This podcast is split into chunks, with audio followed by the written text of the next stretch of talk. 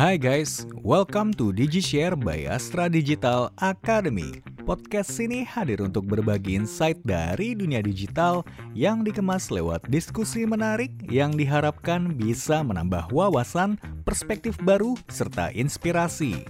Di episode ke-29 ini kita bakal dengerin diskusi antara Wulandari Dining Astuti, Digital Marketing Spesialis Astra Digital, dan Ilham Setiawan, Digital Marketing Spesialis Astra Digital.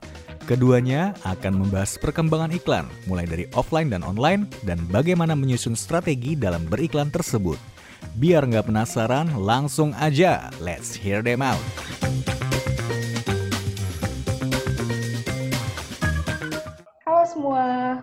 Pendengar setiap podcast DigiShare. Um, welcome back di podcast Astra Digital Academy, tempat kamu mencari insight soal digital marketing, big data, dan product development. Hari ini kita bakal diskusi santai nih soal dunia periklanan bareng aku, dari Dining Astuti, um, sebagai digital marketing specialist dan juga ada Mas Ilham Setiawan juga dari digital marketing specialist. Halo Mas Ilham, apa Halo. kabar? Apa kabar nih Mas Halo, Ilham? baik, baik, Lan. Baik Baik, ya. Oke, ini mau uh, diskusi-diskusi ringan sih sebenarnya ngebahas tentang ya beberapa Yes. hal lebih ke uh, dunia periklanan lah di zaman sekarang ini karena kan udah serba digital gitu. Jadi kita pingin lebih tahu aja nih Yes, yes. bedanya era sekarang sama yang lalu apa gitu. Nah, em, karena makin ke sini media iklan udah macem-macem nih mas, udah berbeda ya. Dari eranya juga udah berubah nih dari yang dulu sama yang sekarang. Nah, kalau eh, menurut Mas Ilham, em, perkembangan iklan sebelum dan setelah adanya era digital tuh gimana sih mas bedanya? Kayaknya kesannya tua banget ya saya ya. Aduh. Jadi gini, perkembangan iklan dulu sebelum era digital sama yang sekarang itu sebenarnya hampir sama aja sih sebenarnya. Cuma bedanya itu di uh, placementnya aja. Kalau dulu itu di baliho, terus kalau sekarang itu di digital. Kalau mungkin kalau dulu kita ngomongin offline marketing mungkin lebih ke kayak wah mahal, terus habis itu harus gede-gedean, budget yang harus dikeluarin. Kalau sekarang kan lebih bisa instan, murah, terus bisa segmented. Sebenarnya sih bedanya itu hanya di eh, segmen aja sih, cakupan, cakupan, cakupan apa namanya tuh?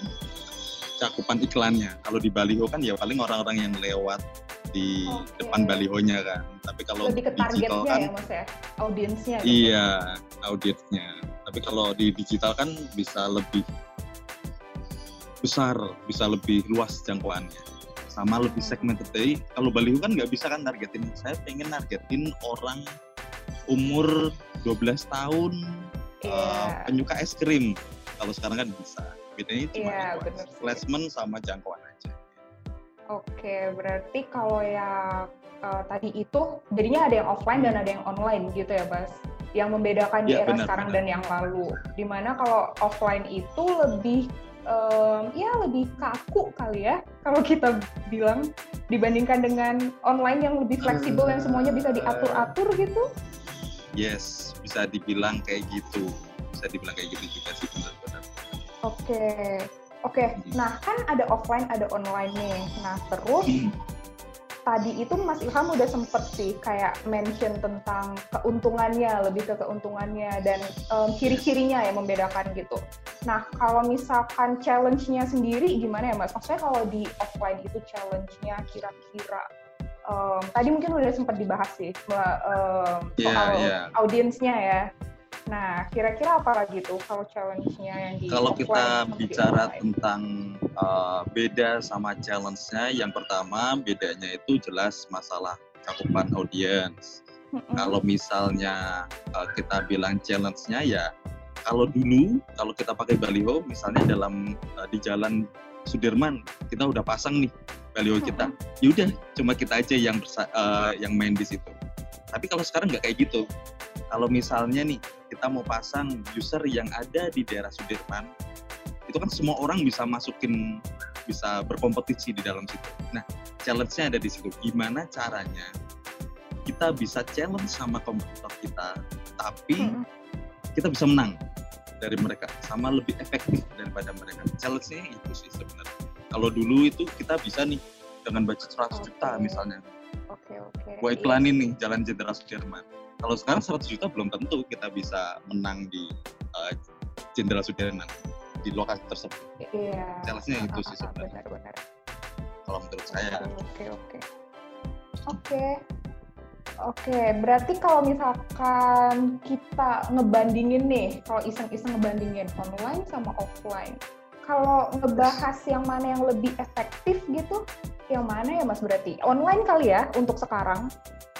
Tergantung juga kalau kita ngomongin masalah mana yang efektif Oke, eh, tergantung. bisa jadi tradisional method itu lebih works bisa jadi online tuh Mhm. lebih works tergantung dari produk kita beberapa produk yang belum belum terlalu terkenal jadi kita kan harus nih harus bawa orang yang dulunya tuh ngelakuin tradisional kalau jual mobil misalnya ya dulu pertama lewat showroom gimana caranya uh, orang yang offline itu tadi beralih ke online.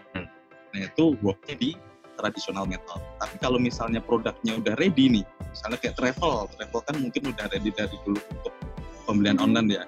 Ya worknya di online. Kalau di offline ya mungkin ya work sih, cuman nggak se-impactful di uh, online. Jadi tergantung uh, apa produknya itu sendiri. produk kita. Iya. Iya, Iya. betul betul betul. Oke, sama tergantung ini juga kali ya Mas, goals-nya sendiri apa gitu kali ya? Goals dari Yes. tujuan kita beriklan tuh buat apa sih gitu. Nah, kalau misalkan em, kalau cuma mau awareness aja gitu, nah mungkin itu Hmm. bisa aja baliho mungkin udah oke, gitu kali ya? Yes. Iya, iya. iya. Kalau misalnya nih kita misalnya mau bikin produk tentang layanan eh, apa ya belum ada di online ya sekarang ya misalnya yang masih tradisional banget itu Hmm. contohnya kayak ini anggap aja Gojek nggak ada ya dulu waktu Oke. Gojek itu Gojek nggak ada ya soalnya hampir semua lini bisnis sekarang udah di online kan sebenarnya Ya, ya benar. tapi dulu waktu Gojek pertama muncul itu pasti mereka gede-gedean di offline. Bukan offline sih, lebih ke tradisional method kayak divisi. Iya.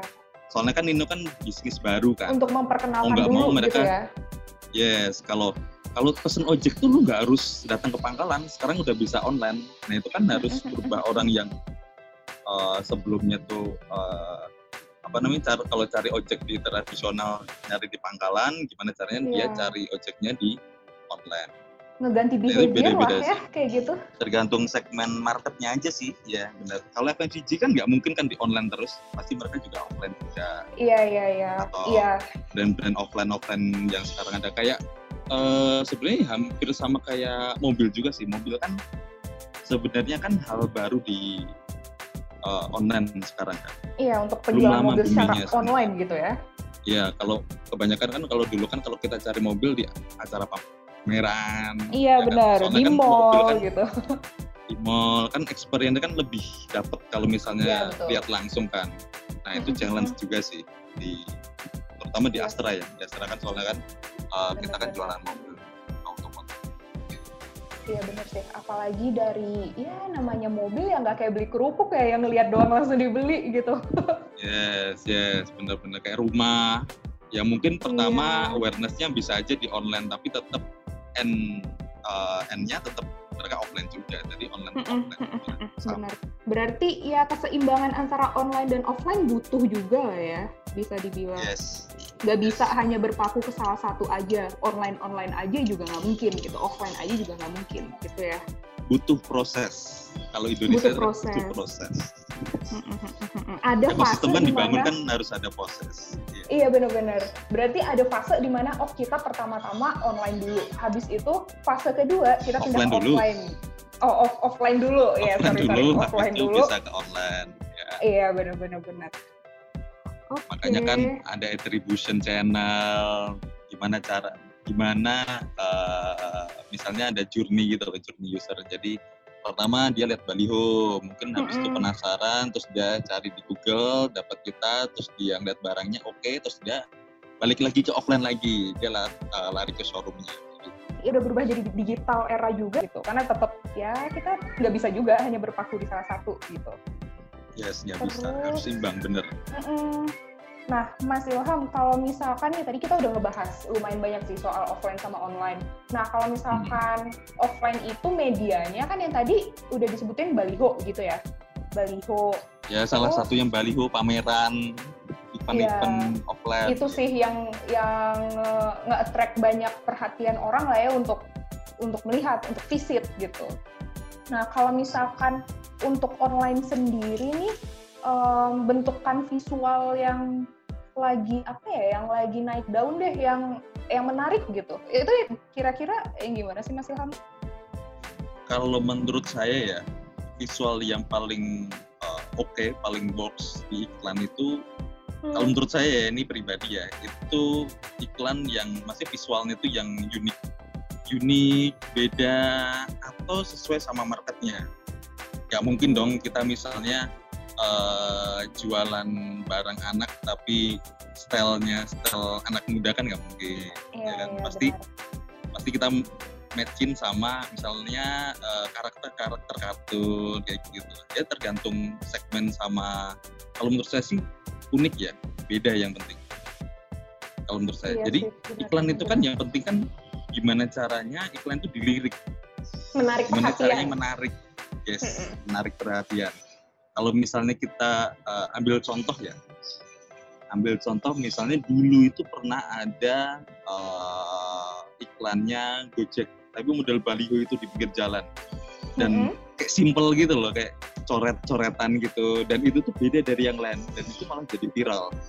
Atau Oke. kalau enggak eh, iklan Nora ya enggak Nora sih, ya Nora sebenarnya ya kayak Indo es krim ya kan yang naik Raja Wali terus Iya, iya. handphonenya ya kayak gitu gitu sih. Ya Kalau saya itu- surprisingly, surprisingly malah itu sih yang menarik perhatian orang-orang, terutama masyarakat Indonesia. Yes, bener-bener. Yang penting off Iya. the book aja sih. Nah, hal kayak gitu kan bikin orang inget kan sebenarnya. Wah, tadi Iya. itu saya lihat eh, visual apa namanya something iklan yang kayak beda deh. Apa ya tadi? Oh, aku wah kayak gitu loh.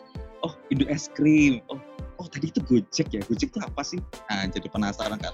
Habis itu kan Iya, iya, iya. si user tersebut kan ada ada apa ya? Ada ketertarikan kan pengen cari tahu lebih lanjut. Sama yang hype banget sih, yang baru banget, yang uh, Burger King, ya nggak sih? Yang nyuruh, Burger um, Oh, iya, iya, iya, iya. orang ke McD, ke KFC gitu, untuk ngebantu, Yes. ya karena masalah pandemi ini. Yes, ya salah satunya Iya, itu juga. Soalnya kan kita tahu juga kan di Indo ini yang bisa dijual, bukan bisa dijual sih, uh, tema iklan yang paling works itu sebenarnya itu ada beberapa. Yang pertama itu uh, temanya yang kayak nakutin, misalnya kayak oh kalau ke Tombe itu uh, nggak keren loh, kan itu menakutkan Hmm. kan sebenarnya kan. Iya, Kalau dulu iya. tuh pernah ada Grab tapi kan dilarang kan, yang kecelakaan Oh iya, oh kalau iya, nggak iya, ya kan. Ya Grab kan? Terus itu. yang kedua itu uh, agama. Agama itu paling gampang banget dijual. Isu agama itu. Itu bikin viral. Tapi kan banget. tetap ada batasannya ya mas. Maksudnya banyak banget kan sebenarnya. Kayak nggak Yes, boleh ini, nggak boleh itu. Itu sih yang ngebatasin, ngebatasin kreativitas ya nggak sih?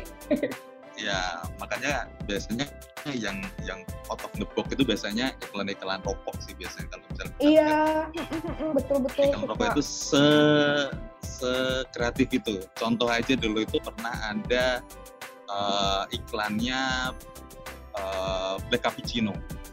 Oke. cara dia ngemas iklannya itu jadi cangkir cappuccino ditumpuk Hmm. jadi satu ke atas gitu jadi kayak menyerupai kayak rokok kayak gitu loh Wow. itu menurut saya itu eh, kreatif banget sih menurut saya itu.